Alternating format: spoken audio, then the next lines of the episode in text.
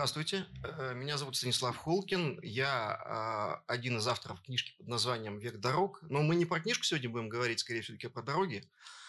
И формат будет такой. Мы сейчас коротко расскажем на двоих, э, с чего все это началось и зачем это возникло, и что такое сделать книжку за пять месяцев эпоху пандемии.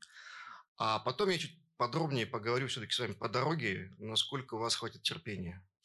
А, вот смотрите, значит, про то, как все начиналось. Где-то полтора года назад нам сказали, а сделайте-ка нам, пожалуйста, ну, сказали э, добрые люди, которые отвечают нынче за дороги в Свердловской области, сделайте нам к столетию, оно было в прошлом году, э, какой-нибудь красивый альбом или что-нибудь эдакое такое. Мы подумали, давайте-ка сделаем. И тут выясняется, что дороги есть, им сто лет, э, фотографий практически нет – документов никаких по дорогам нет, и нет ни одной сколь-нибудь э, хорошо историческим образом сделанной книги, э, которая бы отвечала на вопрос, что были за дороги, как они развивались в 20 веке, кто их делал и почему их делали или не делали. А, ну и в итоге мы подумали, хорошо, а почему так? Ну, давайте будем выяснять вообще, есть ли документы, есть ли фотографии, есть ли хоть что-то, что может нам рассказать по дороге. Может быть, и у нас и ничего и нету. Потому что как же такое может быть, что за сто лет никого это не заинтересовало? И короткий ответ на этот вопрос означал, означает следующее. Дорог, по дорогам некому было ездить, если по-честному, и э, экономической необходимости в них на Среднем Урале не было никакой ровно. Мы говорим про сухопутные, конечно, дороги. Вот. Но чтобы до этого докопаться, короткого ответа, нам нужен был длинный ответ, и чтобы это сделать, нам нужно было перелопатить какую-то э, довольно большую гору материалов. И вот чтобы это сделать, чтобы ее перелопатить, э, пришлось э, работать так, как будто мы создаем фильм. То есть это не работа двух-трех человек, это работа гигантского коллектива, почти, почти что съемочной группы, чтобы так э, отработать за пять месяцев, создать книжку, ну, хотя бы отдаленно напоминающую очерки по истории. Поэтому сейчас Артемий расскажет вам о том, как приходилось все это собирать, потому что я был э, в положении человека, как, э, который, о котором мечтает каждый историк. То есть ты сидишь, тебе подносят материалы, которые уже просеяны, и ты только их прочитываешь, никуда не выезжая, просто сидя у себя дома, пишешь книжку. Глава, глава за главой, глава за главой. Очень удобно. А, но чтобы такое было, нужны были люди, которые в поле бы работали, все это искали, просеивали и договаривались, учитывая, что это пандемия, опять же. Добрый вечер, меня зовут Артемий, как вы поняли, и я вот тот крестьянин, который бегал в поисках всех этих материалов. Но я хотел бы начать с того, что на самом деле э, история э, создания этой книги для меня лично началась, наверное, еще немножко раньше. Так получилось, что летом 2020 года, который был для нас, э, как мы все помним, да, таким пандемийным, в первые дни, когда вот начали ослабевать ограничения, мы тут с супругой что-то решили, ну, давай пойдем, и ну вот как бы вот так ситуация сложилась по работе, все стало на удаленке, почему бы не реализовать нашу давнешнюю мечту, не сесть на автомобиль и доехать до Владивостока? И мы поехали в 40-дневное путешествие на машине э, в сторону Тихого океана. И вот это вот, наверное, такой момент точки стал для меня вдохновением, который совпал с запросом на создание вообще такого продукта э, про дороги Свердловской области. Потому что вот когда э, я ехал эти 7 тысяч километров, для меня лично вообще вот с каждым, наверное, тысячу километров такой возникал внутри момент, что э, ну, это какой-то невероятный труд людей вообще создать, соединить э, такую большую территорию. И когда я узнал, что там еще буквально 10 лет назад между Читой и Хабаровском был практически, по-моему, 800-километровый провал, когда люди на железной дороге э, перемещались между этими пунктами, ставя машины э, в грузовые отсеки, то это, конечно, было шоком, потому что ты-то едешь э, как бы по хорошей трассе, и тебе кажется, что это вообще так было, есть и всегда, в общем-то, существует. Вот, а, и поэтому было очень интересно покопаться, на самом деле, когда вот поступил такой запрос а, о том вообще, как эти дороги строятся, что они, а, какое имеют значение. Ну, найти информацию в год пандемии, это оказалось на самом деле большой квест потому что все архивы, музеи, библиотеки э, были практически недоступны для обычного человека. То есть мы, конечно, написали тысячу там запросов во все стороны и прочее, А, но вы понимаете, что сотрудники были либо недоступны, либо болели, и это все время было вот э, такое ощущение, что ты как на каком-то поле битвы. Тебе нужно завоевать все новые и новые территории. И вот здесь у Стаса вот написано, было две с половиной тысячи документов отобраны. А для меня две с половиной тысячи документов – это более ста тысяч единиц хранения, а, то бишь ста тысяч листиков, которые прошли через наши руки а, за вот, ну, 5-6 месяцев, да, где-то полгода ровно вот был сбор информации, написание. То есть мы, конечно, молотили, что называется, с, ну, на скорости такой. Вот. И для нас было интересно, на самом деле, порыться, поискать именно какие-то детали, и исходя не только из интервью с дорожниками, понятное дело, но и куда-то уйти туда вглубь. Но оказалось, что э, основной фонд, э, который как бы отображает вообще историю э, дорог, он находится в 113 километрах от Екатеринбурга, то бишь в Каменск-Уральском государственном архиве. И то есть вы должны понимать, что э, мы 3-4 месяца, 3-4 дня ездили каждый день в Каменск-Уральске, было ограничение. Один человек в неделю на 3-4 часа имеет доступ к архиву. Вот тогда такие были правила. Здесь сразу скажу лайфхак. Э, мы, конечно, в общем, подписывались по чужими фамилиями. Я брал несколько людей. Мы записывались э, на эти 3-4 часа, и потом звонили, говорили, ой, там этот человек как бы не может, э, и приду вместо него я. Ну, то есть как бы вот таким образом мы увеличивали свою квоту, так сказать, количество часов, которые можно было бы использовать с делом. Ну и мы искали, понятное дело, нам хотелось добраться вот до прямо конкретных телеграмм, каких-то стенограмм а, дорожников, потому что именно там хотелось найти вот э, те детали, которые придали бы на самом деле эмоциональную составляющую э, написанию, казалось бы, там вроде бы сухой истории как бы про, про строительство дорог. Но вы знаете, когда вот лично меня из всей этой уймы документов очень поразили какие моменты, что э, когда ты читаешь обоснование, например, строительства той или иной дороги, был такой один эпизод, а, ну, в общем, строители как бы доказывали, что нужно вот э, провести дорогу, ее построить от одного села к другому, поскольку был такой случай, что из-за отсутствия э, дороги э, машина увязла, и им пришлось одного рабочего до врача нести на руках попеременно 12 человекам, несколько десятков километров. Ну и, понятное дело, они не донесли его живым. Вот. Э, либо, не знаю, там были комичные случаи, когда какой-нибудь э, трактор, который должен был расчищать дороги в другом поселке, э, его отправляли там в февральскую стужу в метели, а он доходил только в конце мартовской оттепели. Вот, вроде с одной стороны и грех, и смех, да, но с другой стороны для нас это, конечно, были такие э, очень важные свидетельства, которые вообще иллюстрировали и создавали, ну, атмосферу. А, что касается фотодокументов, то это тоже, конечно, был такой квест. А, почему? Объясню, что нам кажется, что вроде бы все документы оцифрованы, ты придешь в архив, набьешь в поиске, в, э, строке поиска как бы фотографию то-то, то-то, а нет, оказывается, наши все фотодокументы нужно искать каким образом. А, ты просматриваешь рукописи, оцифрованные, то есть это просто-напросто собранная тетрадочка с Э, различными описаниями фотографий э, никак абсолютно не структурировано. То есть тебе надо пролопатить условно несколько тысяч э, просто-напросто записей только для того, чтобы понять вообще, что можно где найти. Вот, но мы, что называется, не сдавались, подходили дотошно, Например, в книге вы встретите про строительство Челябинского тракта. Стас написал всего лишь одной строчкой, что ну, как бы вот э, о строительстве Челябинского тракта в газетах того времени как бы не было ни строчки.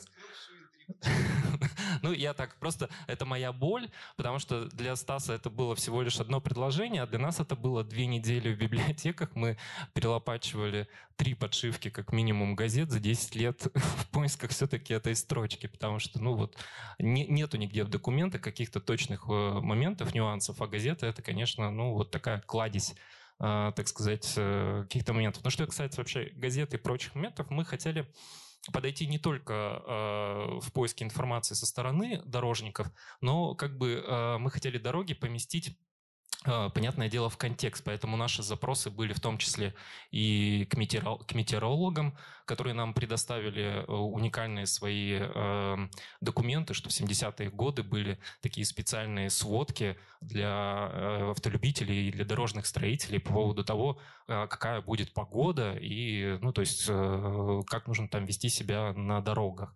Либо мы, например, обращались в СИНХ, и нам предоставляли там такие очень интересные документы, которые ну, можно назвать как научная организация труда, то есть было проведено целое исследование, которое помогло дорожникам вообще оптимизировать, э, апгрейдить свой процесс э, строительства. Это во многом очень помогло в 70-е, 80-е годы, например.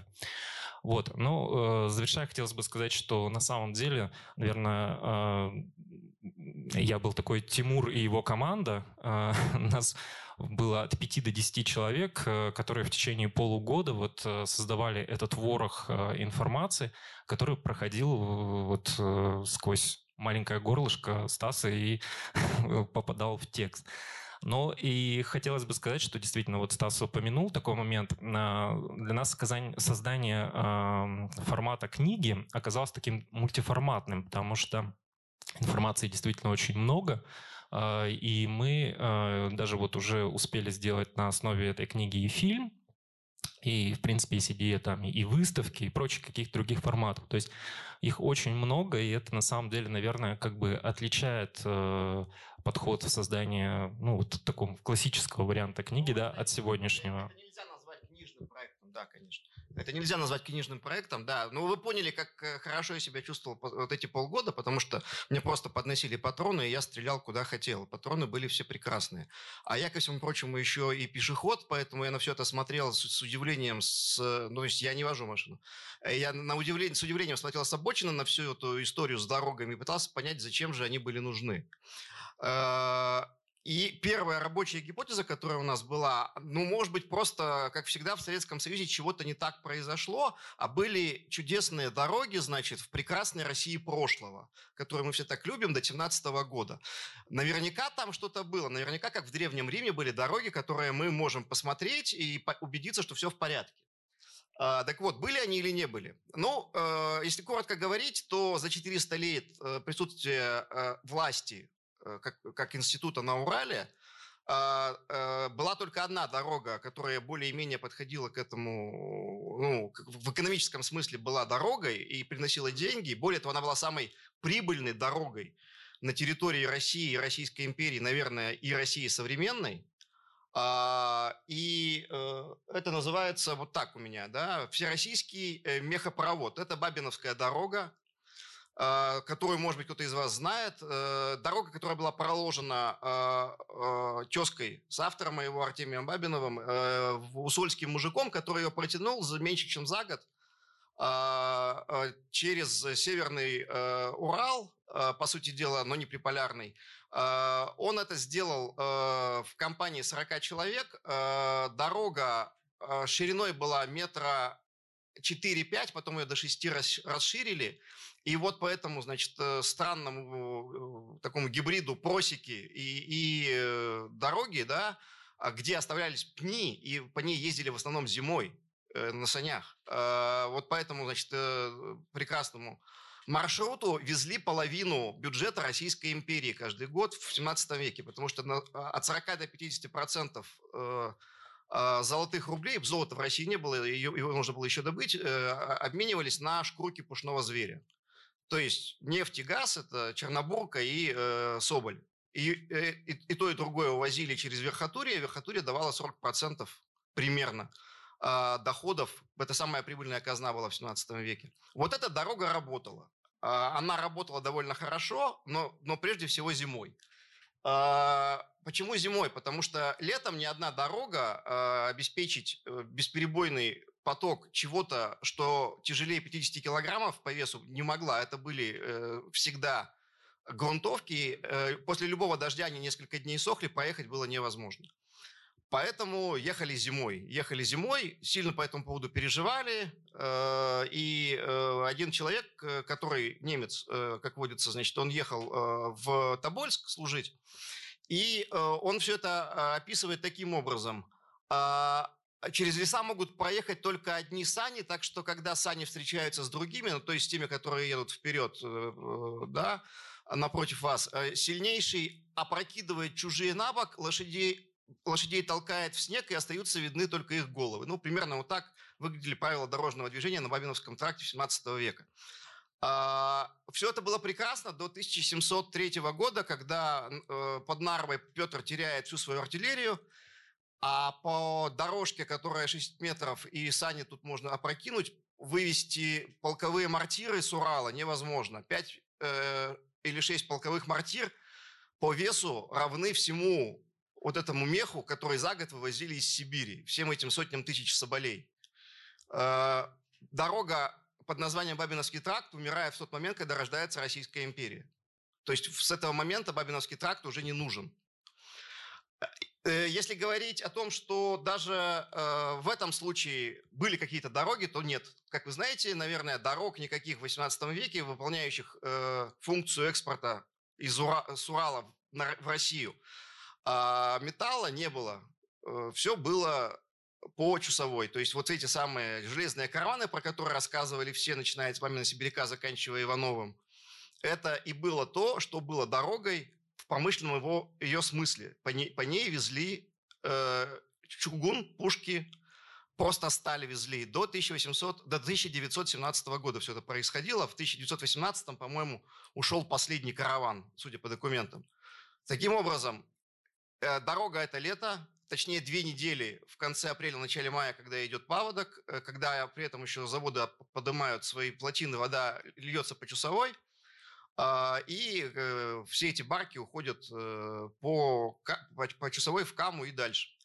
А, какие тогда были дороги в этот момент? Ну, тут у нас помечен казенный тракт. Это то, что называется всем известный сибирский, он же Сибирско-Московский тракт. А, эта дорога тоже в тот момент, в 18 в начале 19 века, не выполняла никакой функции экономической, по сути дела. Это была дорога, по которой везли почту. Эта дорога сшивала политическим образом империю. Она выполняла символическую функцию. По ней ехали фельдъегеря, по ней ехали э, первоначально, э, по ней ехали э, чиновники, по ней гнали кандальников. Про это мы тоже все прекрасно знаем, да? Но а, купцы ей стали пользоваться, ну или пытались, по крайней мере, пользоваться, едва ли не раньше, чем э, э, ей начали пользоваться чиновники. Просто эта дорога была втихаря. Они везли, э, как бы, находясь в серой зоне, потому что тракт не был признан, было разрешено возить только через Верхотурье до 1765, по-моему, года, а, возить, что бы это ни было из Сибири или с Урала в Европу, ну, представьте себе какой крюк. А тут есть прямая дорога вот от всех этих новых центров, которые только-только построены. Очень удобно. И эта дорога работала э, более-менее э, в такой серой зоне, как будто все знают, но, как у нас водится, никто ничего не делает, и вот это э, неисполнение, неисполнение законов, она, а, а, оно как раз позволяло э, тракту существовать. Когда его официально э, объявляют девятым, по-моему, трактом на территории Российской империи, э, он таковым сразу не становится для того, чтобы он таковым стал, должен был появиться человек, который сделал из э, сибирского тракта лучший тракт Европы в один момент. Вот э, это его картинка. Э, значит, э, фотографии, как вы понимаете, сохраниться не могло. Э, это Карл Федорович Мадерах, пермский губернатор, э, мало знакомый с Свердловчаном, потому что у нас же все Демидова до Глинка. Глинка до Демидова, и больше никого же не было никогда. Ну, Татищев с Дегениным еще проходили мимо. Вот. А э, Карл Федорович это человек, который построил лучшие дороги в Петербурге. В начале 19 века замостил гранитом фонтан, набережную Фонтанки. И, собственно говоря, он написал дорожный регламент для России того времени. А, что он сделал? А, когда его назначили пермским генерал-губернатором, он приехал, а он по образованию дорожный инженер еще ко всему прочему, да, значит, он приехал в Пермь и поехал по Сибирскому тракту. Он его посмотрел, сказал, что, ну, в общем, э, так себе это у вас дорога, надо ее чинить. В пределах Перми денег на дорогу выдали э, из городской думы, повысили на рубль э, с копейками какими-то э, налог, и за этого счет 700 километров, ой, 700, э, э, 750 рублей собрали, и вот эти там десятки километров внутри Перми починили. А вот все остальное, 742 версты как чинили? Чинили очень просто, при помощи крестьян. То есть Мадарах массово использует эту самую повинность натуральную. Крестьян ставят на полтора-два месяца в год на дорогу, и они а это летом происходит, вы должны понимать, да, у них вообще-то урожай и полевые работы, они в это время должны отрабатывать. Более того, крестьяне, как и все остальные податные сословия, они еще и платят дорожную подать. Это типа возникает э, второй способ, как можно крестьянина использовать. И э, третий момент, который возникает, это э, то, что э, Мадарах э, смог получить полтора миллиона рублей золотом на э, дорожные работы. Э, по нынешним временам это несколько миллиардов рублей. А, ну, в том числе сыграла роль то, что было золото найдено в 2013-2014 году рассыпное. Э, рубль у нас э, стал более-менее крепким. И поскольку стройка шла вот 11 лет, и построен был сибирский тракт как будто бы заново к 24 году примерно, то Неудивительно, что когда по нему проехал э, Александр Гумбольд, это такой, значит, ученый, естествоиспытатель, естествознатель Европы, э, он назвал Сибирский тракт на участке от Перми до, Свер... до, до, до Екатеринбурга э, одной из лучших дорог Европы. То есть надо понимать, что э, Гумбольд – это Илон Маск и Стив Джобс в одном флаконе для этого общества. Э, это поп-звезда. Он говорит вот так. Смотрите, это лучший тракт. Как так? Как, как это вообще может быть? Надо понимать, что в этот же момент та же самая читающая публика читает другого человека, который э, тоже является звездой, но, правда, у него э, русские, ну, отчасти русские корни, и он пишет, что теперь у нас дороги плохие, мосты забытые гниют, на станциях клопы да блохи заснуть минуты не дают. Э, и получается, что э, вот вы по Пушкину видите дорогу одним образом, да, но это, и это даже не азиатская, а европейская часть России. А в это время на Урале возникает некая дорога, которая э, выглядит э, ну, каким-то небывалым явлением даже для европейской части э, России. Что сошлось? С, э, сошло, и это будет потом продолжаться уже в 20 веке. Ровно так же. Сошлось э, человек, который понимает, как он может построить дорогу, имеет э, ресурс и может им распоряжаться, а, очень большие деньги, которые можно было потратить, а, постоянная база налогооблагаемая, которая была на протяжении десятилетий, и эти деньги были постоянно э, в работе, их можно было постоянно подтягивать для того, чтобы э, делать дорогу.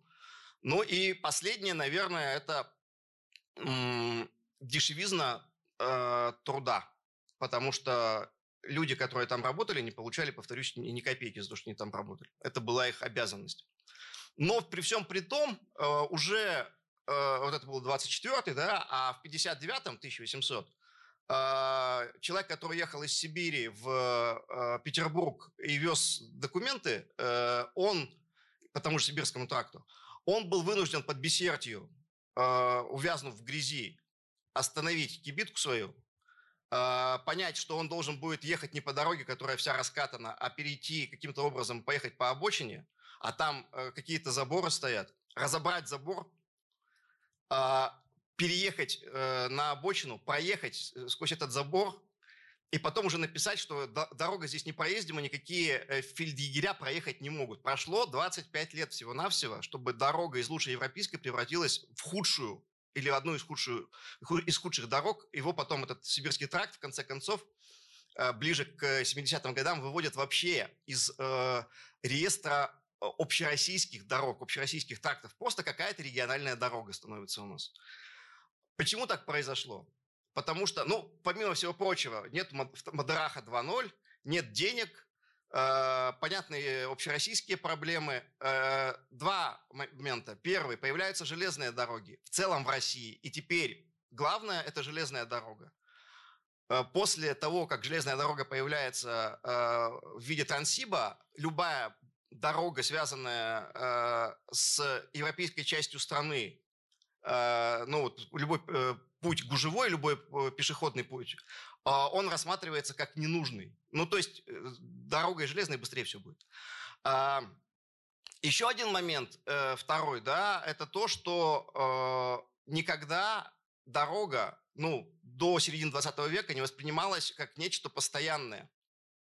Это вот то, что я называю, что у нас дорога э, вещь одноразовая. Вот ты ее построил, э, э за ней ухаживать не нужно. Ну, вот она же есть уже, по ней можно ездить. Зачем за ней каждый год ухаживать и каждые два месяца там, делать капита- э, какой-то косметический ремонт, э, раз в пять лет капитальный ремонт? Нет, этого не требуется. И в итоге мы приходим к тому, что вот спустя уже 50 лет после Мадераха э, едет по нашему сибирскому тракту брат э, Немировича Данченко, журналист, и пишет, что э, э, путь был ужасен в полном смысле слова. Большую часть его пришлось сделать пешком, потому что тележка становилась по очереди то на одно колесо, то на другое. А, и таким образом э, в течение, э, по-моему, двух недель, если я верно помню, они пытались добраться от Кунгура до Екатеринбурга. А, и вот к, рассказу о скорой помощи, которая не могла доехать, если на носилках, тогда телеграфный кабель на расстоянии в 58 верст э, везли 16 дней. Ну, то есть вот э, прогресс не поспевал за крестьянской лошадкой, просто не, не могли довести его никаким образом.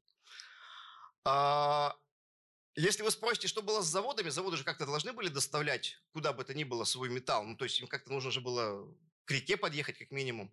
А, да, подъездные пути были. Э, два, два типа дорог, которые строили заводчики, частный, частный капитал. Один путь – это до реки, чтобы спустить металл. Второй путь – это до господской усадьбы. Вот э, человек, который приезжал э, к Демидовым э, в середине 18 века, академик Палас, он э, говорил, что при жизни господина статского советника, имею в виду э, Никиту, э, когда, э, Акемфи, извините, э, когда он сам за заводами взирал, нигде в России лучших дорог не было, хотя бы все он и большей частью по болотам и э, подобным местам проложены. То есть бишь, дороги, которые были проложены при Демидове э, в основном, и прежде всего связывая его заводы с Невьянском, они были прекрасны. Запомним этот момент, э, что у нас похвалили завод, э, значит, дороги, которые так или иначе связаны с волей элиты, которая прокладывает дорогу на нужное ей расстояние, в нужном направлении, ну, иногда это связано с местом жительства элиты. Это Э, вот вся эта история, да, э, она в итоге приводит к тому, что в 1878, э, по-моему, году выясняется, что ну, тракт сибирский, московский, его нужно закрывать. Ну, просто потому, что по нему ездить уже нельзя, а чинить, а не на что. Земская реформа денег не дает, это слишком маленький сбор, иных денег нет, Э, каким-то образом, в общем, собирают денег, но получается, что на, сибирский тракт на версту тратят по 500 рублей на ремонт, а на дороге в Петербурге по 4,5 тысячи. Вот разница. И э, единственный раз, когда были попытки сделать, сломать эту систему, вот у нас есть крестьяне, они будут чинить дороги, а еще мы немножко денег дадим, если получится – а, это была э, история 1907 года. После революции Земская дума, э, губернская дума в Перми реш... попыталась решить, давайте сделаем систему, при которой будут частные подрядчики, которых мы нанимаем, у нас не будет инженерной службы, будет только э, 2-3 человека на уезд с инженером во главе, а инженерам мы будем платить по 2500 рублей, э, как директору завода в то время платили. И вот тогда, возможно, он не будет брать деньги э, взятками, будет выбирать на самом деле нормального подрядчика, и все это будет работать. Э, в тот момент Дума не принимает этого решения, э, это не работает. То есть, ну, просто-напросто вот была попытка 907 года, она воплотилась спустя 90 лет в 1997 году, э, когда, собственно говоря, уже страна поменялась дважды к этому времени. Так, теперь, значит, собственно говоря, э, мы пришли к нашему главному главной нашей точки. А что же в Советском Союзе-то? Ну, когда сперва Россия советская, потом уже Советский Союз. Что же там было с дорогами-то? Ну, давайте посмотрим. Вот это выглядит так. Если э, не видите, ну, могу описать. По центру это сосна, которая вросла в кучу гравия, лежащего на этом месте с 14 по 36 год. То есть, представляете, в 14 году привезли гравий на Тагильский тракт, чтобы починить его. А, и началась э, война. Сперва, значит, началась империалистическая, потом гражданская. Э, дерево все растет, маленький росточек пробивается, растет дальше. Э, гравий все лежит. 17-й год. Гравий лежит. Колчак пришел, гравий лежит. Колчак ушел, гравий лежит. Екатеринбург переименовали в Свердловск. Гравий продолжает лежать, сосна расти. Приходит новое руководство, возникает Уральская область монстр какой-то невообразимый из шести областей. Гравий продолжает лежать. Э, люди построили Уралмаш из, из американских деталей. Гравий лежит. Людей, которые построили Уралмаш, частично репрессировали, а гравий продолжает лежать. И, и все это растет, растет и растет. И никуда это не девается. И вот в 1936 году, это, кстати, э, первый пример фотофиксации э, по принципу «было-стало». На Тагильский тракт приходят рабочие и начинают эту дорогу потихоньку приводить в, в, в хоть какой-то порядок. А, в этот момент а, фотоаппарат передают инженеру, и инженер фотографирует то, как выглядел э, Тагильский тракт до начала работы. Вот он выглядел таким образом. А, то есть э, по обочинам растут деревья 20-30-летние, Кое-где э, на дороге накиданы жерди, чтобы хоть как-то можно было проехать. Но, как говорит инженер, лучше ехать тоже по обочинам. То есть первое и главное правило дороги э, в первой половине 20 века – езжай по обочине, там не сильно растоптано. Э, вот так выглядели дороги советской власти э, в 30, уже в 30-е годы. А, при этом дороги разбивали просто в пыль и грязь, потому что, как вы понимаете, во время гражданской войны миграция была фантастическая через Урал. У нас население в начале 20-х 88 тысяч человек в Екатеринбурге, а э, сперва с белыми от красных, а потом э, красным от белых бежали примерно 100 тысяч человек туда-обратно в течение того же самого времени за гражданскую войну. То есть у нас прошел еще один город по нашим дорогам. А, вот по тем самым, по которым еще в 70-е проехать было нельзя в год 19 века. А, а как же тогда, ну то есть, что же там с заводами, да? Что же там происходит у нас? Ну вот, э, с заводами вот так. Это дорога, ведущая от Свердловска, нынешний проспект космонавтов, ведущая к соцгороду Уралмаш. Тут все в порядке. Дорогу построили, а, опять же, силами рабочих, ничего, в этом смысле ничего не меняется. То есть на смену крестьянской повинности приходит гуш, труд, налог, и люди также, крестьяне также отрабатывают э, какое-то количество дней во время посевной или уборочной э, и делают дороги. То же самое делают работники предприятий, э, заводов. Они тоже отрабатывают техникой и людьми. А, вот, казалось бы, вот, вот так выглядит прекрасно дорога. А, если вспоминать, кому, к чему еще могла вести дорога, ну, был прекрасный э, такой э, момент, когда дорогу строили к Шитовскому озеру. Э, к тому времени э, Уральская область, я повторюсь, это, это гигантская совершенно территория. Там вам и Тюмень, и Челябинск, и Курган. И эта дорога э, к Шитовскому озеру, она называлась скромно э, «Дорога к дому отдыха». На самом деле там на озере находились три дачи трех руководителей области. Туда привезли, э, чтобы вы понимали, э, что-то купленное из Эрмитажа, э, привозили какие-то рояли, все это потом назвали люди, которые проводили ревизию. Сейчас, секундочку, я прям хочу процитировать роскошным дворянским имением в греческо-итальянском стиле с широкими барскими замашками. Вот так это выглядело. В общем, э, дорога к ней, к ней, вот если бы академик Палас приехал туда, он бы увидел примерно то же самое. Отличная дорога, выполненная много лучше иных советских, он бы мог сказать. Э, дорогу делали, она была тоже гравийной. При въезде на нее э, стояла что-то напоминающее въезд в городок сказок в Крыму в советское время. То есть две колонны, там стояли красноармейцы, пускали не каждого.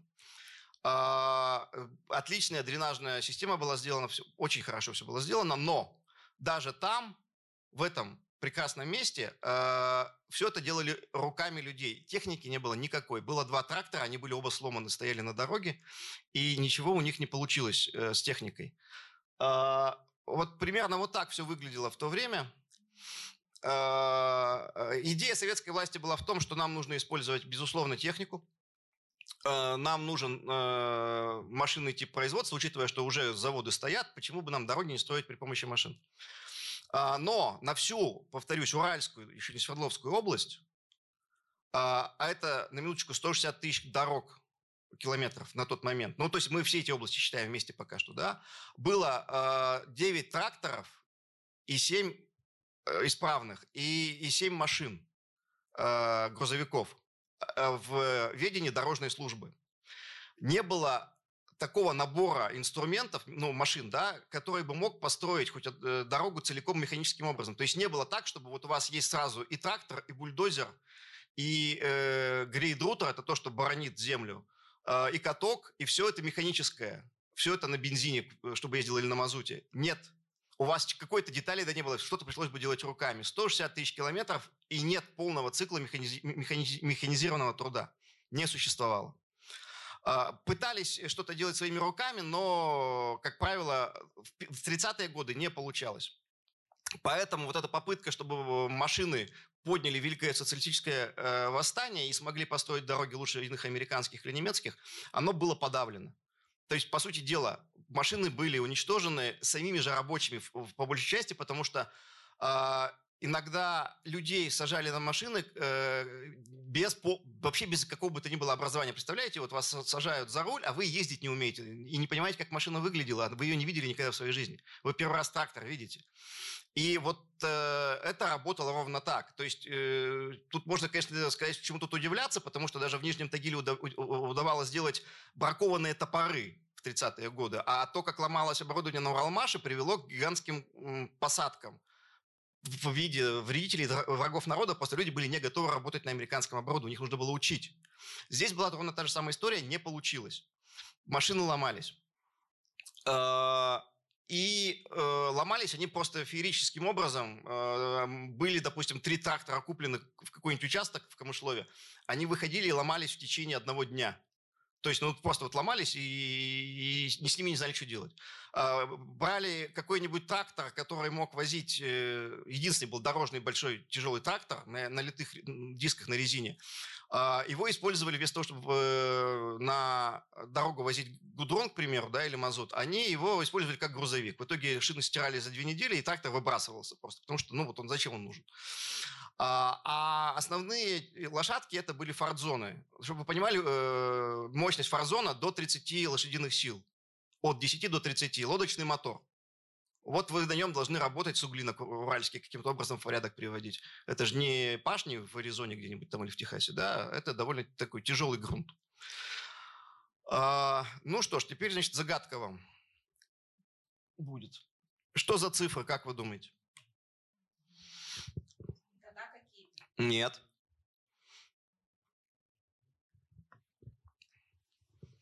Двадцать два, восемнадцать, пятнадцать, десять. Нет. Но примерно вы в нужном направлении думаете, только не тракторов.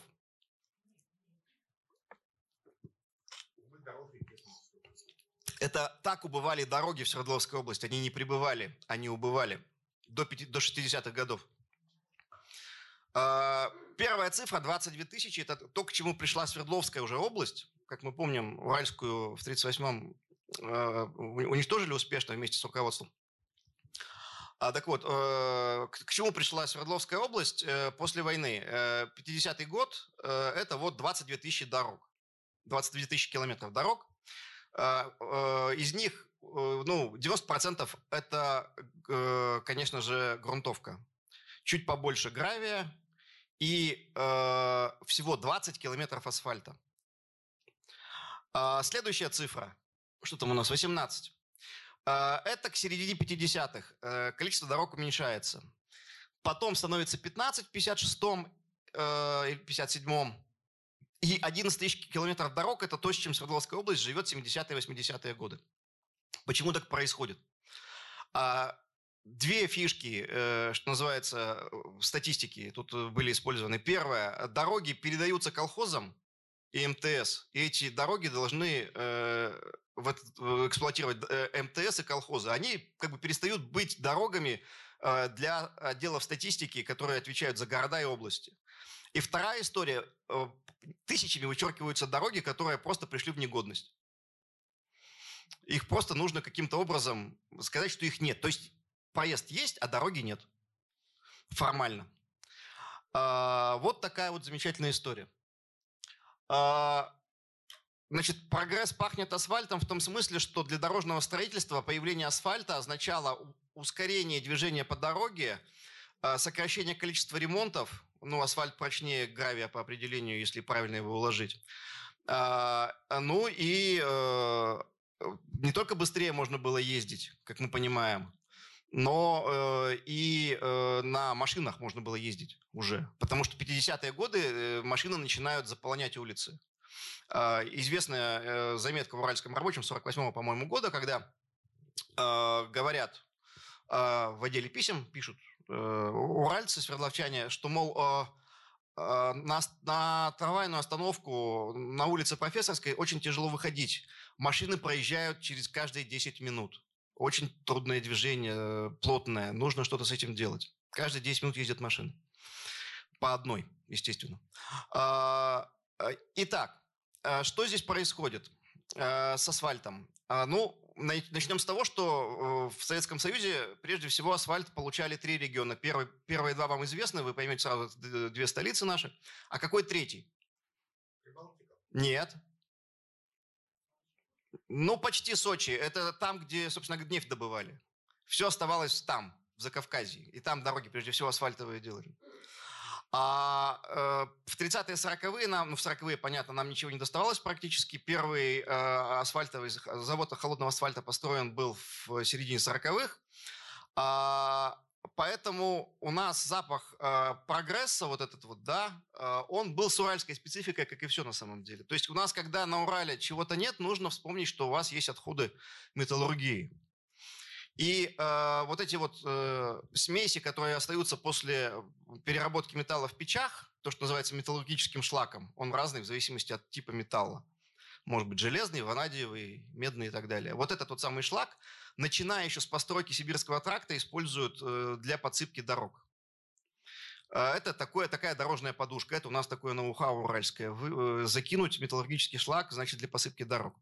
Но в 50-е годы э, один из руководителей нашего автодора решает написать письмо в обком КПСС и далее в Москву о том, что практически только лишь использованием шлаковых отходов в течение пяти лет полностью решается вопрос благоустройства улиц, а также важнейших маршрутов между городами. Что он хочет сделать? А, и они это делают а, на Тагильском заводе а, в режиме эксперимента. Они печатают первую плитку из шлака. Они делают плитку размером метр на метр и на 13 сантиметров толщиной. И вот из этой плитки э, товарищ Бреев, который был тогда начальником у нас, Автодор решает э, предложить замостить все дороги не только Свердловской области, но и других регионов нашей необъятной родины. А, проблема в том, что э, шлаковую плитку в Тагиле, о чем Бреев не пишет, конечно же, в обком КПСС, делают руками. На выпуске работают для того, чтобы покрыть пару улиц в Тагиле и в Алапаевске 120 человек, а еще 40 человек на коленках все это мастят. И, ну, естественно, когда шлак поменялся, это был последний удар, значит, по товарищу Брееву его идея, когда шлак поменялся на ванадиевый, его просто нельзя было уже использовать. Таким образом, у нас бетоновая плитка появляется, как бы, казалось бы, чуть раньше, на полвека, чем положено. Но она тогда же и умирает. И вот э, где-то, э, как рассказывают в Тагиле или в Алапаевске, когда идут ремонтные работы, остатки этого вот великолепия еще можно увидеть. Но все это означает следующее. То есть мы приходим к одному простому выводу. Дороги на Урале начинают, начали строить в лучшем случае во второй половине 20 века. То есть вот все, что сейчас построено, как нами воспринимается как дорога, а не как просто путь, который зимой есть, а летом его нет. Это постройка, начиная со второй половины 20 века. Почему тогда начали строить дороги? Вот поэтому. На фотографии, кстати, э, вы сейчас видите тот самый Макаровский мост, который был построен в 59-м, а потом э, э, реконструирован недавно, да, э, он на этой фотографии отмечает 5 лет с момента начала строительства. Это долгострой один из первых был. 5 лет вот его строят. Это вот к тому времени он так выглядел. 58 год. Что происходит? Происходит то, что 20 ноября 58 года принимается закон так называемый о двух процентах. Он же указ У дорожников это всегда называется указ, во всех документах звучит по указу мы получили, по указу мы сделали, мы можем добиться по указу. Но указов было несколько, и вся дорожная революция растянулась на 58-68, ну, довольно долго. Но смысл в чем? А, происходит изменение полностью принципа формирования бюджета дорожного. То есть, что вы имели до 58 года? Вы брали бесплатно людей, э, э, каких угодно. Иногда требовали просто дорожные работники, что дайте нам, пожалуйста, вот тех, кто сидит в ГУЛАГе. Мы без них не построим. Э, это дефицитные кадры, не все их могут получить. А строили крестьяне, строили рабочие и заводы. Иногда это называлось народной стройкой, но чтобы ее провести до этого момента, Э, народную стройку нужно было каким-то образом инициировать. Очень примечательная история была в, э, в Шале и Сылве в 55-56, по-моему, году. Что произошло? Э, у дорожников было право закрывать дорогу для, на время паводка и на время весеннего вот этого вот бездорожья. А, а также можно было закрывать дорогу для, для машин тяжеловозов. А тамошние предприятия отказались помогать строить э, в Шале и Сылве дороги. А начальник Бреев закрывает дороги, э, предприятия встают, они не могут лесовозы и бумажные э, целлюлозные фабрики не могут вывозить сырье, либо вывозить уже готовую продукцию. А, это был шантаж. В следующем году появляется заметка в уральском рабочем, что два пенсионера каких-то строят дорогу до старой утки.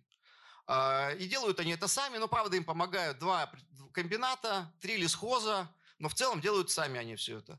А, просто таким образом э, создается народная стройка, которая на короткое время, в коротком конкретном промежутке, э, в одном месте конкретно позволяет построить э, щебеночную дорогу довольно быстро. Они перевыполняют там несколько планов в Шалинском этом и Словинском районе. И у них все получается. Но в рамках всего большого дорожного вот этого вот хозяйства области такое проделать невозможно. Ну, нельзя поставить на уши несколько десятков предприятий, как тогда как оказалось, нельзя поставить на уши, чтобы они строили дорогу. Э, э, что дает указ? Указ дает, что сначала 2% от э, оборота, от прибыли поначалу, от, при, от прибыли предприятий, которые имеют э, транспорт, так вот, если, это, э, если этот транспорт, э, который у вас э, за вами на балансе э, стоит, он приносит какую-то прибыль, вы можете эти 2%, точнее, вы должны эти 2% заплатить дорожникам, дорожный фонд. Потом дело уже идет, по сути дела, э, к 68 году, э, что это уже как транспортный налог. То есть от, каждое предприятие отчисляет уже не от прибыли, а просто от того, что у вас есть на балансе предприятия, предприятия какая-то машина, хоть мотоцикл у аптеки, неважно. Вы платите. В итоге у нас э, в нашей области увеличивается в 3-4 раза э, строительство дорог таким образом нет ситуации, когда вы не можете планировать на 2-3 года вперед. Вы примерно понимаете, сколько у вас предприятий, сколько у них машин, какой у них парк, сколько они вам заплатят.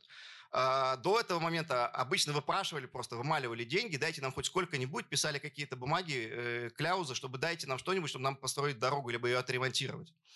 В случае с э, налогом, с этой вот великой дорожной революцией, а, по указу получалось э, планировать. Но даже это не работало, то есть, точнее, это работало ограниченное количество времени примерно 10 лет до конца 60-х, э, вот этот вот дефицит э, дорог, он восполнялся за счет этих денег. То есть ты получаешь постоянный э, доход, этот постоянный доход без революционного какого-то инновационного подхода, без новых машин, по сути дела, без квалифицированных рабочих. Вы можете строить дороги, прежде всего гравийные. Асфальта все еще очень мало. Асфальт начинает с 60-х прям уже массово идти по области. Мы не про, не про Свердловск говорим. Э, и что происходит? Э, уже в 59 году вместо 31 километра э, ремонтируют 81 километр. Вот за год эти деньги позволяют что сделать? В трижды увеличить объем работ. По сути дела, мы имеем с начала 60-х годов Э, э, отчет, если брать отсюда дорожные отрасли, мы имеем э, в Свердловске и в области завод по производству дорог. То есть это был последний завод, который был построен советской властью. Даже атомный проект раньше возник. Вот завод по производству дорог в том смысле, что это был конвейер, что там были средства производства, что там были, была техника, были квалифицированные люди, которых начинают учить.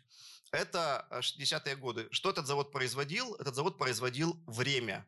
Ничего больше. Он сокращал путь в часы, иногда в дни, иногда в недели, от одного места до другого. Он производил время, а вовсе не асфальт. Все это, весь этот асфальт, гравий, дорожные подушки – это просто полуфабрикаты для того, чтобы производить время, экономить его для страны. А, и, по сути дела, как раз в конце 60-х начинается планирование дорог. Все, что мы сейчас видим на карте Свердловской области, по большей части, э, было сплани... если это не дороги 18-19 века, которые просто закатывали в асфальт с этого момента, э, было спланировано тогда. Допустим, в 1968 году в Москве в институте э, инженер Московского института проектирования пишет о том, что вокруг каждого города-миллионника должны быть скоростные дороги. Лучше по две. Два разного, разного диаметра. 1968 года у нас начинает возникать Э, мысль о том, что у нас должен быть свой ЕКАТ. Ну, тогда Свердловская кольцевая автодорога, сейчас Екатеринбургская кольцевая автодорога. Это было придумано в 68-м. А... Но указ дает еще одну, один очень важный момент. Это такая вот маленькая деталь, про, про которую Артемий говорил. Указ позволял, можете почитать, я могу вам почитать вслух, если кто-то не видит. Смысл в том, что вот это в 1975 году э, очередная переписка и наказание человека из Нижнего Тагила по фамилии Вершинин. Этот Вершинин Н.А., что он делает? Он берет машину, в, такси, в парке такси в Тагиле и ставит им отработку, что они отрабатывают по указу этой машиной э, положенные им какие-то проценты. А, и таким образом он за полгода прокатывает на этой машине 6 тысяч рублей. Тогда «Жигули» стоили столько же.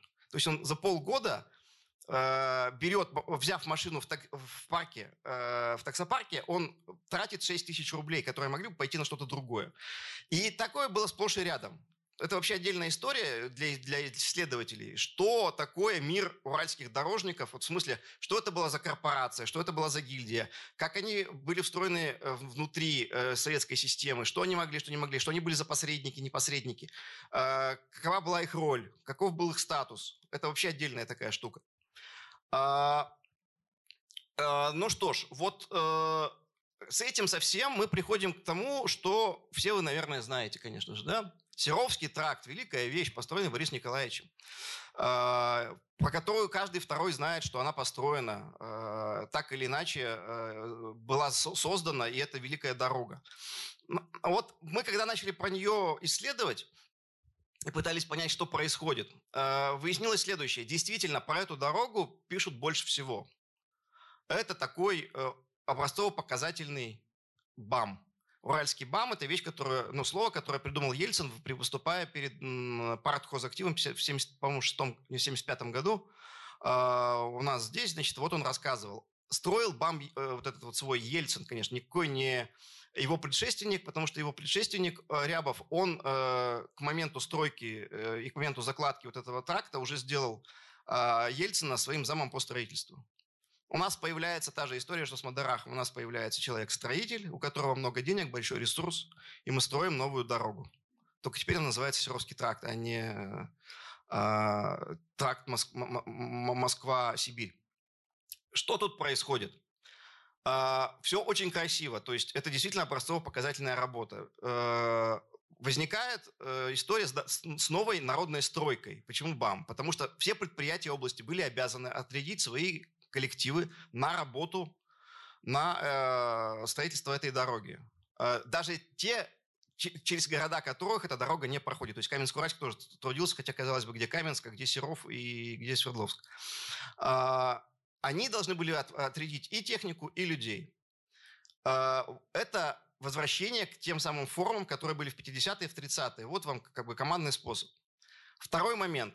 А, в кои-то веки появляется новая технология на Урале. Для этого а, Урал получает путем мощнейшей интриги, он получает э, на, к себе крупнейший дорожно-строительный трест Павлодар, из Павлодара. А, эти люди строили э, целинные дороги, они их строили, э, параллельно строя аэродромы, ну, то есть это прямо вот такие гиганты строительства, по-настоящему строительство масштабного, э, конвейерного, многополосного. А, их привозят в Свердловск, и они начинают с одной стороны идти от Серова к Свердловску, прокладывая дорогу, а от Свердловска к Серову идут наши дорожники местные. Но всем им помогают вот эти вот самые народники, как их называли, то есть предприятия, которых вытащили на, на стройку. Все по, по законам блокбастера происходит гигантской кровью и сверхусилиями. Из, верх, из верхней салды самолеты летят. Для них высаживаются сперва партии, в тайге выкладывают дорож... взлетно-посадочные полосы, потом самолеты садятся, привозят людей. Эти люди, значит, пытаются делать дорожное полотно, а поскольку они его делать не умеют, оно получается отвратительное, оно просаживается постоянно. Что-то тонет, э, какое-то количество тракторов просто теряют, э, экскаваторов в, в болотах, потому что э, это не дорожники, это не профессионалы, но им это нужно делать. Они строят. А, э, кроме того, есть герои, конечно же, да.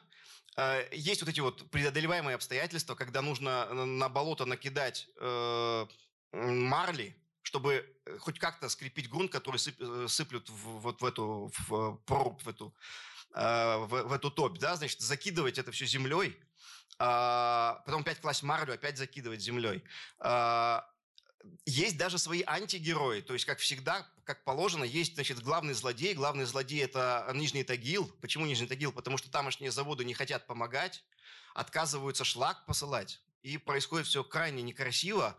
Вот у нас Тагил – это э, худшее, что может быть в Свердловской области, потому что он не помогает строить дорогу прям практически к себе. А, поддержка прессы.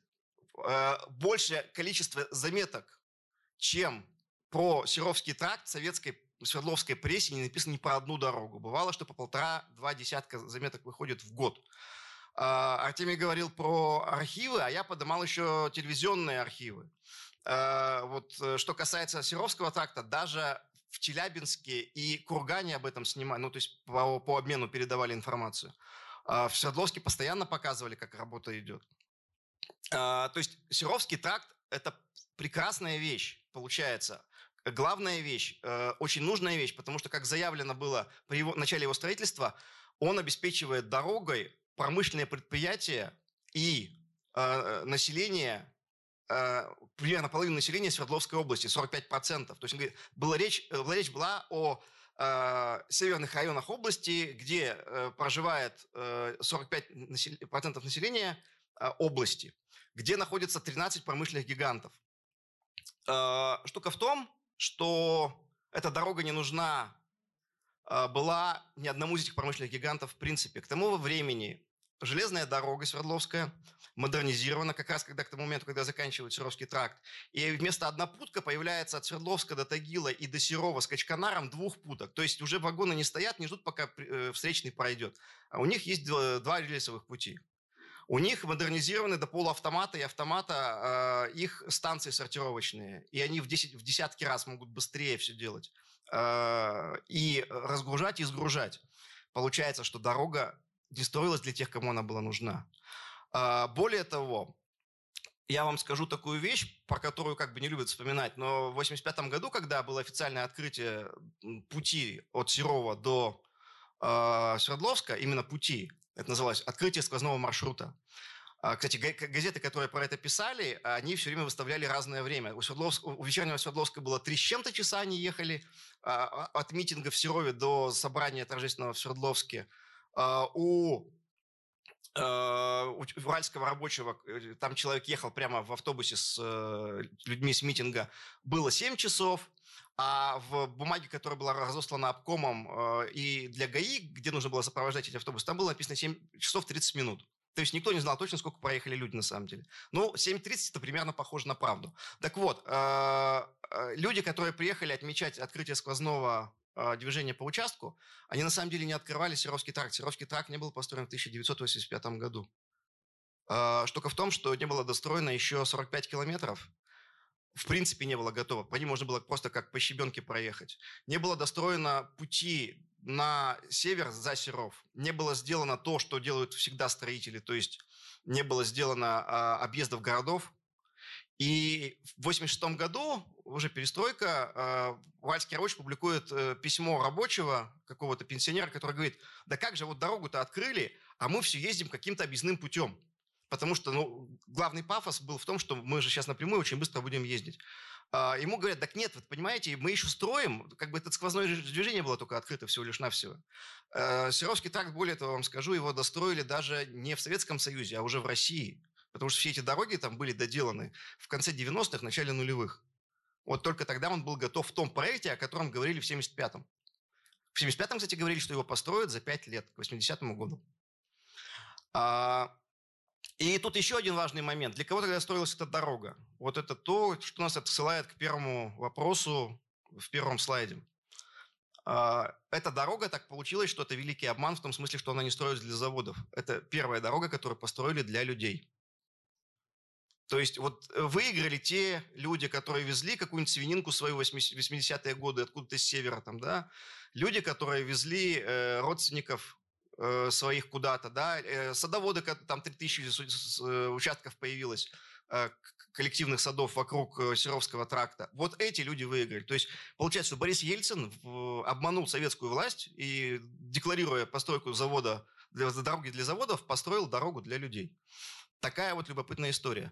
Но штука в том, что параллельно всему этому делу, а, то, о чем уже мы тоже сказали – вот, кстати, Борис Николаевич Ельцин приветствует строителей Серовского тракта. Он уже к тому времени в Москве работает. И это его э, приветственная телеграмма, которая там поправлена и предоставлена на, э, в ноябре месяца 85 года в ДК «Уралмаш», где все это проходило. Вот ее там зачитывали.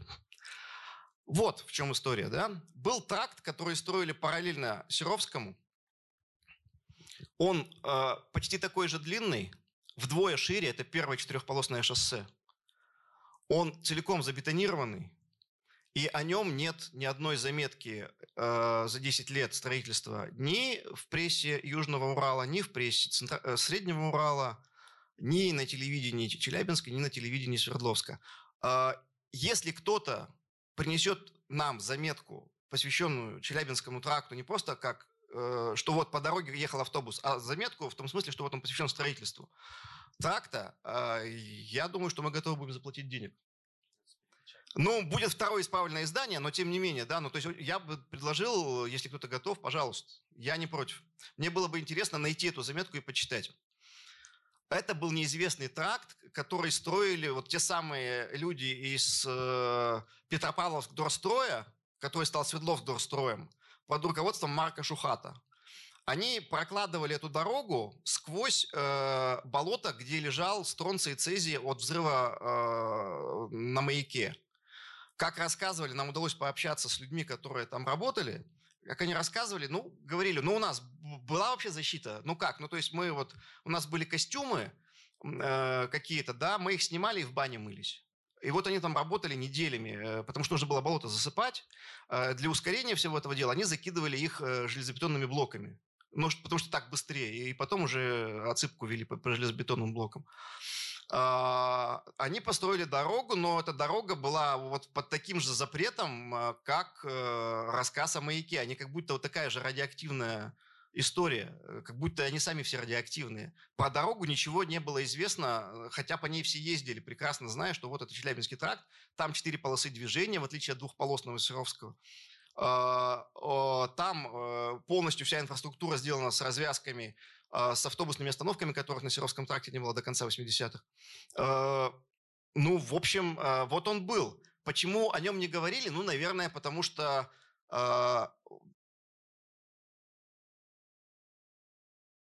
рассказывать всем, а второй не существует. И люди, э, которые э, работали на Челябинском тракте, они говорили, что но когда я им говорил, слушайте, а почему вот про вас не писали ничего, мы не можем найти ничего, может, у вас в архивах что-то есть, в личных, в семейных. Они говорят, да как не писали? Наверное же писали. Мы говорим, нет. И к ним приходит осознание, что то, что они делали, оно было неизвестно. Ну, то есть была дорога, а вот славить э, подвиг большого труда никто не славил так, как славили Серовский. За Серовский тракт вообще-то давали квартиры э, людям, которые там активно трудились. За Челябинский тракт прошел, прошел большим неизвестным в советской истории. Ну, собственно говоря, это вот я об этом говорил. Вот. Тот самый Трест, который смог это все построить, строя при этом вторую э, взлетно-посадочную в Кольцово, и он же строил э, часть, как вы помните, Серовского тракта. То есть вот этот Свердловск э, э, Дорстрой э, Шухата, он строил два с половиной объекта, если вы их, их вместе сложить, это будет один Серовский тракт. Они построили э, в одиночку одну гигантскую дорогу. Вот. Э, они использовали там вот это вот оборудование, два катерпиллера было на, весь, на всю Свердловскую область тогда, один из них э, работал на Челябинском тракте. А, они э, использовали вот те самые автогрейды, когда что на Серовском, что на Челябинском тракте э, машина ехала, и после нее появлялась уже готовая, готовая дорога. Это американская технология, когда просто едет вот такая вот штука, ну и вы видите, да, вот, вот там цемент выложен, вот он едет, и после него э, этот цемент уже уложен, разровнен, и ничего не нужно. Но чтобы это подготовить, на один километр нужно было три состава щебня. Вот чтобы вот эта машина проехала. А, поэтому там были какие-то колоссальные абсолютно расходы. А более того, потом нам дорожники рассказывали, что модернизировать такую дорогу, цементно-бетонную дорогу, цементно-бетонную,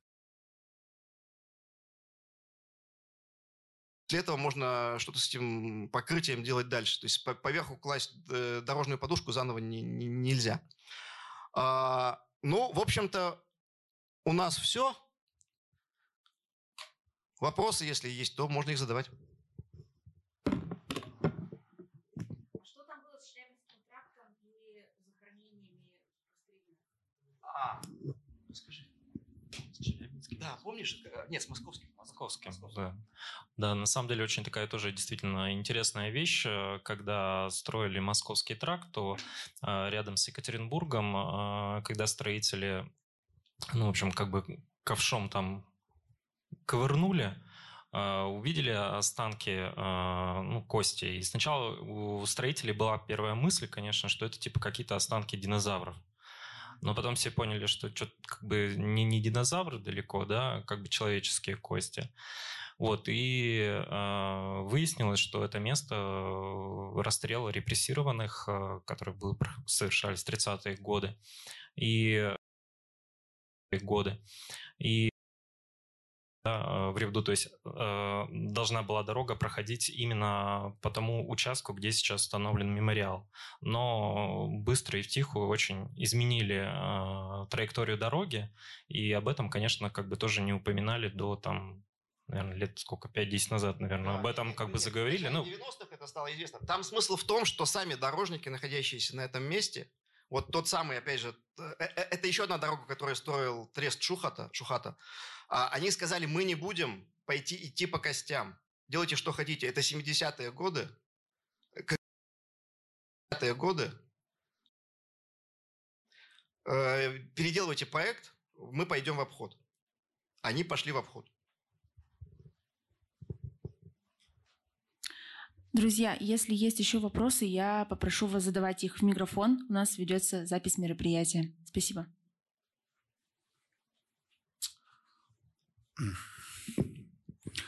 Добрый вечер. У меня, такое, у меня два вопроса. Первое. А зачем был нужен для садоводов Серовский тракт, если есть такая штука, как пригородная электричка, и на которой можно спокойно ехать? И если между Сер... Екатеринбургом, Тагилом и Сером ходили, в принципе, ну, поезда какие-то. Э, это первый вопрос. А второй вопрос.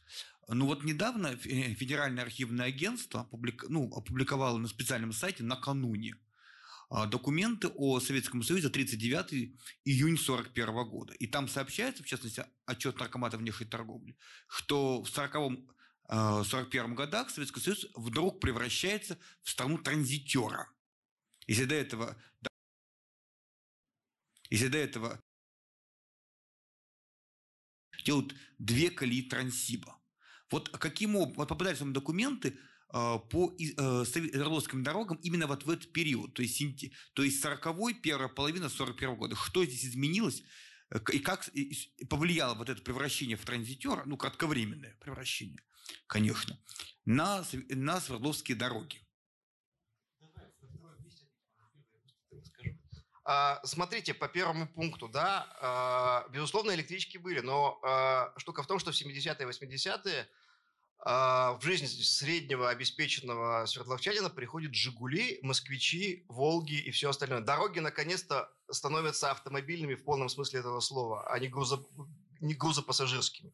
То есть не автобусы и машины грузовые ездят, а уже ездят э, машины э, легковые. Это раз. Два, э, не до всякого коллективного сада можно доехать просто электричкой. Иногда еще приходится какие-то километры пешочком проходить. А здесь у вас, если вы едете на машине, вот, он, вот у вас эта дорога есть. Безусловно, это преувеличение, что только садоводы от этого выиграли, но от этого не выиграла большая тяжелая промышленность, машиностроение и металлургия.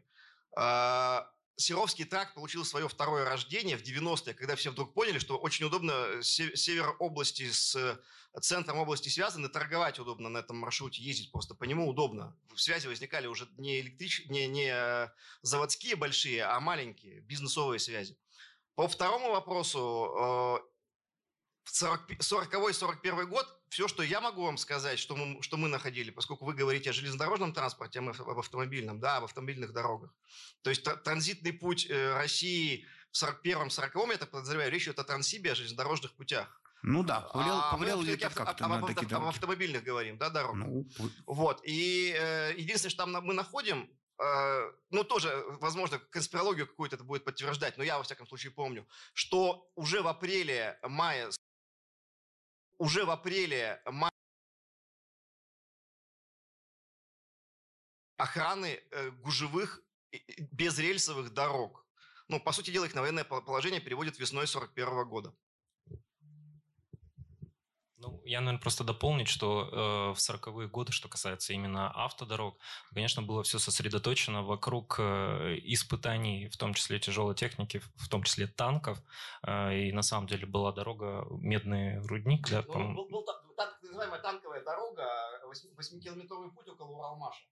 Да, где, где просто испытывали э, с, буквально с рельс, что называется, эти танки. И потом сообщение уже появляется там только 46-й, 48-й, когда начинается опись вообще автодорог. И, кстати, вообще такая и действительно интересная тоже деталь. Вот мы столкнулись, когда мы искали, ну, понятное дело, что дороги. Значит, нам нужны карты, атласы. Мы хотели как бы показать, как они вообще э, делятся каждое какое-то десятилетие, да, то есть как дороги разрастаются, уменьшаются, увеличиваются. И столкнулись с тем, что вот с 40-х по 60-е годы мы вообще нигде не могли ни в архивах, ни э, в библиотеках, нигде найти э, карты дорог э, Свердловской области, вот что касается автомобильных, да. Потом случаем мы нашли какую-то американскую карту где-то из Техасского университета, 50-е годы, а 60-е годы мы нашли э, на барахолке совершенно случайно карту, купили, и нашего дизайнера переносили эти пути. То есть вот казалось бы, что вроде бы вся эта информация должна где-то быть, но на самом деле это не так. Не все есть в интернете, слава богу. Да. Ну, если еще какие-то вопросы? А ну, там порядка миллиарда рублей, по-моему, было. Вот перекладываете на, на, две, э, на нынешние деньги, это, это миллиард был, ну, сейчас уже не на нынешние, а довоенные, в общем, да, но 350 миллионов у них это стоило, они считали, что у них это стоило 350 миллионов. Поначалу было 250. Поначалу было 250. Труд. Вот если вы его посчитаете, в течение 10 лет бесплатный труд э, и керосин авиационный для самолетов, э, которые летали с СМПО Ависма зачем-то, и людей возили в болото. А, ну, вот, наверное, может, что там получится. Но это какие-то невообразимые деньги. Вот они сопоставимы с проектом с, э, как, э, Сибирский тракт 2.0, да, то есть вот когда Мадрахов устроил. Там, ну, я думаю, что речь идет, может быть, о десятках, может быть, о сотнях тысячах. А, известно, что очень ругались люди из бригад, которые делали вот этими автогрейдами дорогу, да, прокладывали, заливали асфальтом, э, цементом, да, э, когда по ней начали внезапно еще до просыхания раствора ехать э, машины. Потому что э, одно колесо, которое попадало в э, вот такую э, не застывшую еще массу, оно требовало снятия полностью цемента на большом куске, и они посчитали, что вот это снятие цемента обходится по цене как Волга, то есть 10 тысяч рублей тогда. Но потому что нужно было большой кусок снимать.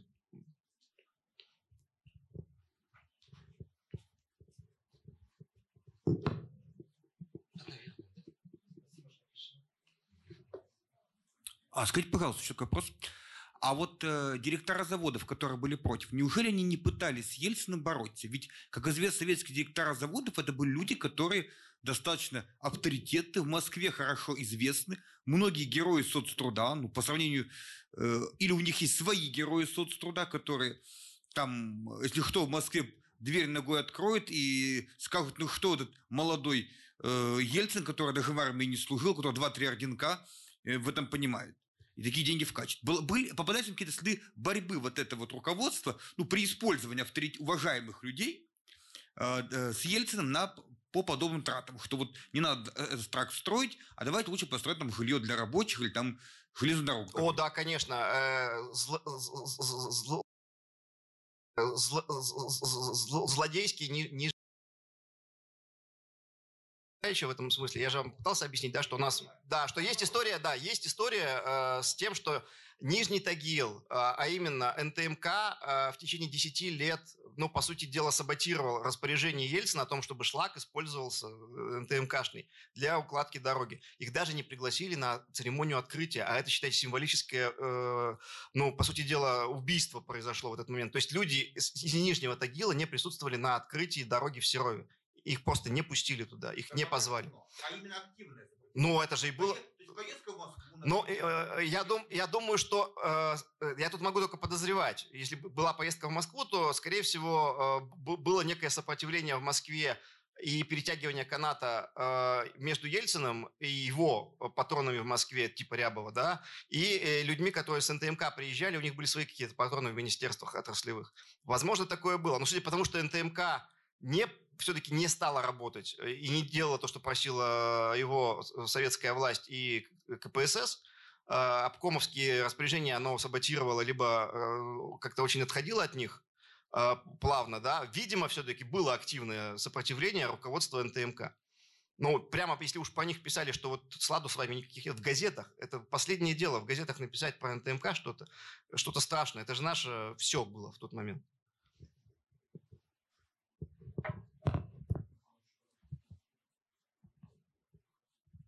Ну все, спасибо вам большое, да, раз нет вопросов.